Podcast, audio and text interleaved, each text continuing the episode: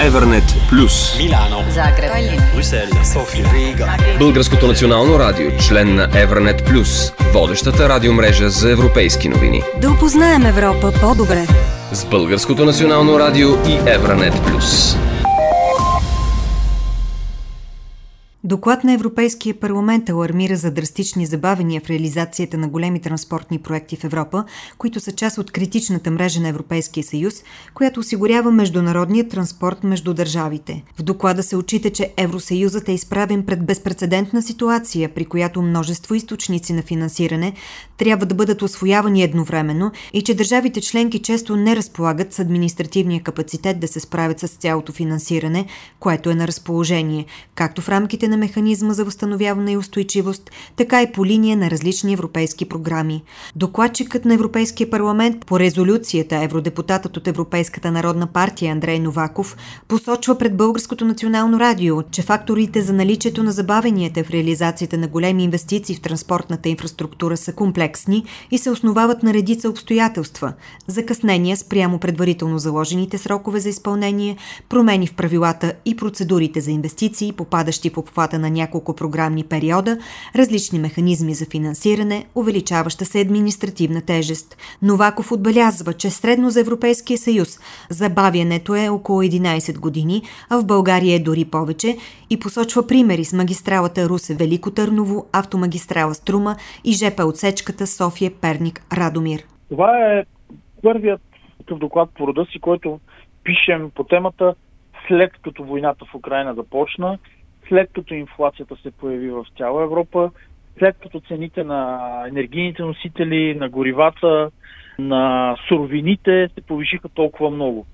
Той идва за да адресира именно всички тези проблеми. Ето защо аз мисля, че трябва да се адаптираме. И сега, когато предстои преразглеждане на многодишната финансова рамка, трябва да кажем, всички договори, които са подписани с фирми, преди да се случат всички тези катаклизми, които върхлетяха Европа, трябва да бъдат отчетени и да бъдат със сигурност индексирани, така че фирмата да не фалира, ако изпълни проекта си.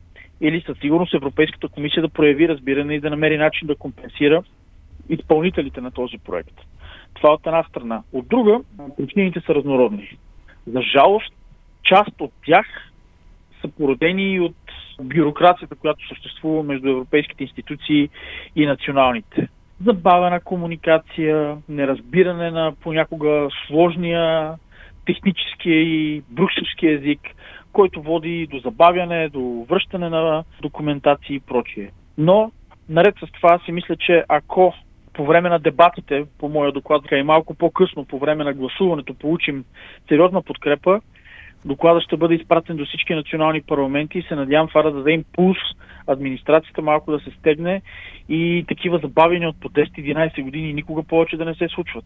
Господин Новаков, но какви конкретни решения и препоръки съдържа този доклад на Европейския парламент? Това, което предлагам аз е, за да избегнем подобен негативен ефект върху европейската економика, Европейската комисия трябва да има особен надзор над такива ключови проекти и да им осигурява бърза писта. Техническа помощ, особен мониторинг, значително повече правомощия и размах тогава, когато говорим за мониторинг и контрол върху изпълнението на проектите.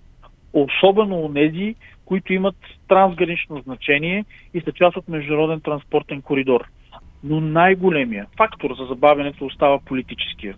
Да е ясно, че дори когато един министр замени друг, един кмет замени друг, вече одобрен проект, който е финансиран и избран изпълнител, няма да бъде забавян, прян по някакви политически причини, страни от финансовите, технологичните или някакви други. Аз вярвам, че в България също имаме негативни примери за това как компания, която е собственик на фризьорски салон, би могла да спре процедура за изграждане на високо скорост на ЖП линия, например. Как според вас многогодишната финансова рамка може да отчете и да прогнозира процента на инфлация, за да може да допълни финансирането на тези обекти, за да не се стига до тяхното забавяне? Тези пък проекти с такова голямо финансиране са изключително уязвими за корупционни практики. Точно така.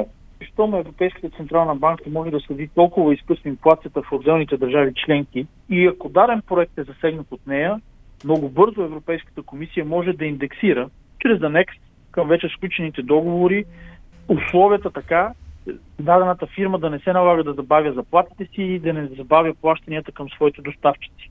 Другото обаче, което е много важно, аз знам защо се е случило. Заради корупционни практики, заради много сигнали, заради нашия стремеж към повече прозрачност. Фиксацията на всички институции е по отношение на парите. Как точно са разходвани, за какво са отишли. И това е прекрасно.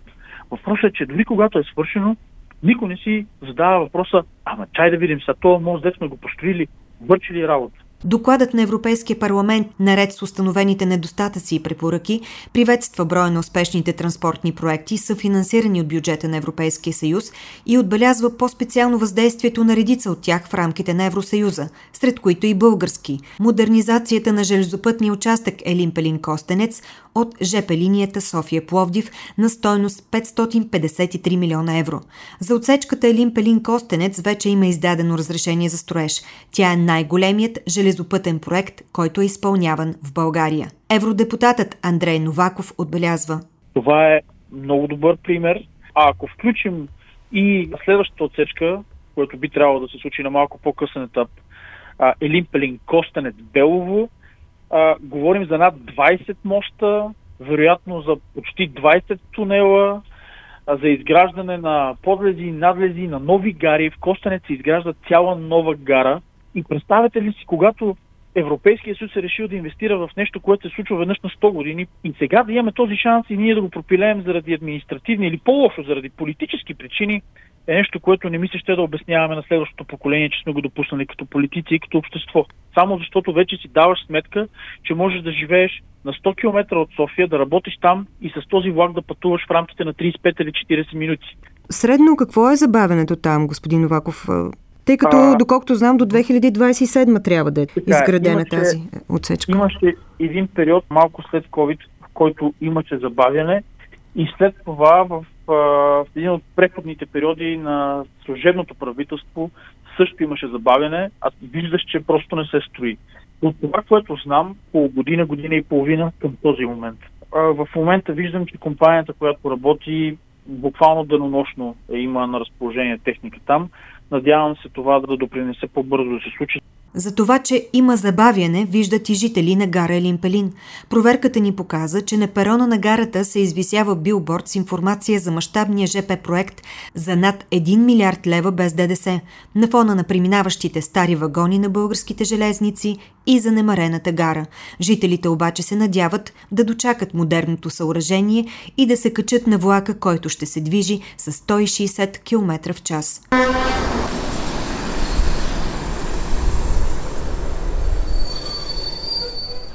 Тук имаше влакове през 15-20 минути на времето. Но не можеш да се качиш.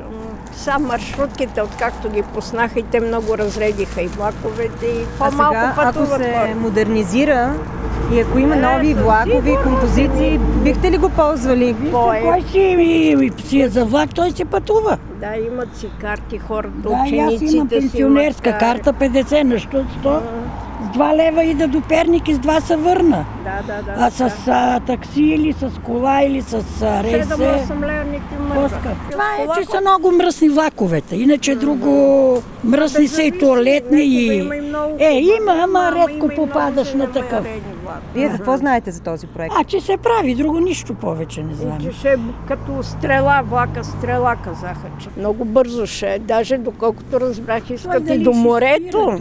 И нещо сега на Вакарел там много тунел ли се копае, какво се копае, да трудно става бавно. Доде направят тунела, линиите да сложат. Правят. Сега казва, че заради модернизацията на този участък много имоти се купуват покрай Е, има, тук всичко е скупено. Е тук нагоре всичко, не знам дали сте ходили, всичко от цехове. Да работят хората и има много работят. Къщи тук, а видят, обява веднага се купува. Нема апартамент, нема къща, всичко се купува. Бягат много народ от София. Но ето сега, поне в западните държави се стремят повече да използват ЖП транспорта като по-екологичен вид транспорт. Еми да, моята внучка тази година учи в Холандия, там така пътуват. Знам го, обаче нищо не се работи за сега. Още тук нищо не виждате да се прави. Линията е готова от преди две години, за сега нищо не се работи. Много пари е. Много пари, нещо за 25-та година, но няма да стане. Така го предполагам, така пише. Костенец, Елимпелин. Ще се забави според вас? 100%. Но това трябва да стане. Върнахме скоростта на средно 60 км, а беше 120 отделни участъци на 130. Какво иначе би означавало такъв влак да минава тук през Гаря Лимпелин? Ще се възползват ли хората с нови влакови композиции, удобство? Много, много. И дъжд да вали, и бури да има, и силен снеговалеж, гъсти мъгли, макар и бавно влаковете върват. Самолети спират, кораби спират, магистрали спират, влаковете не спират. Да не остане за децата да стане, ние да ни видиме, трябва да стане. За Евранет Плюс, Виолета Ашикова. Евранет Плюс по Българското национално радио.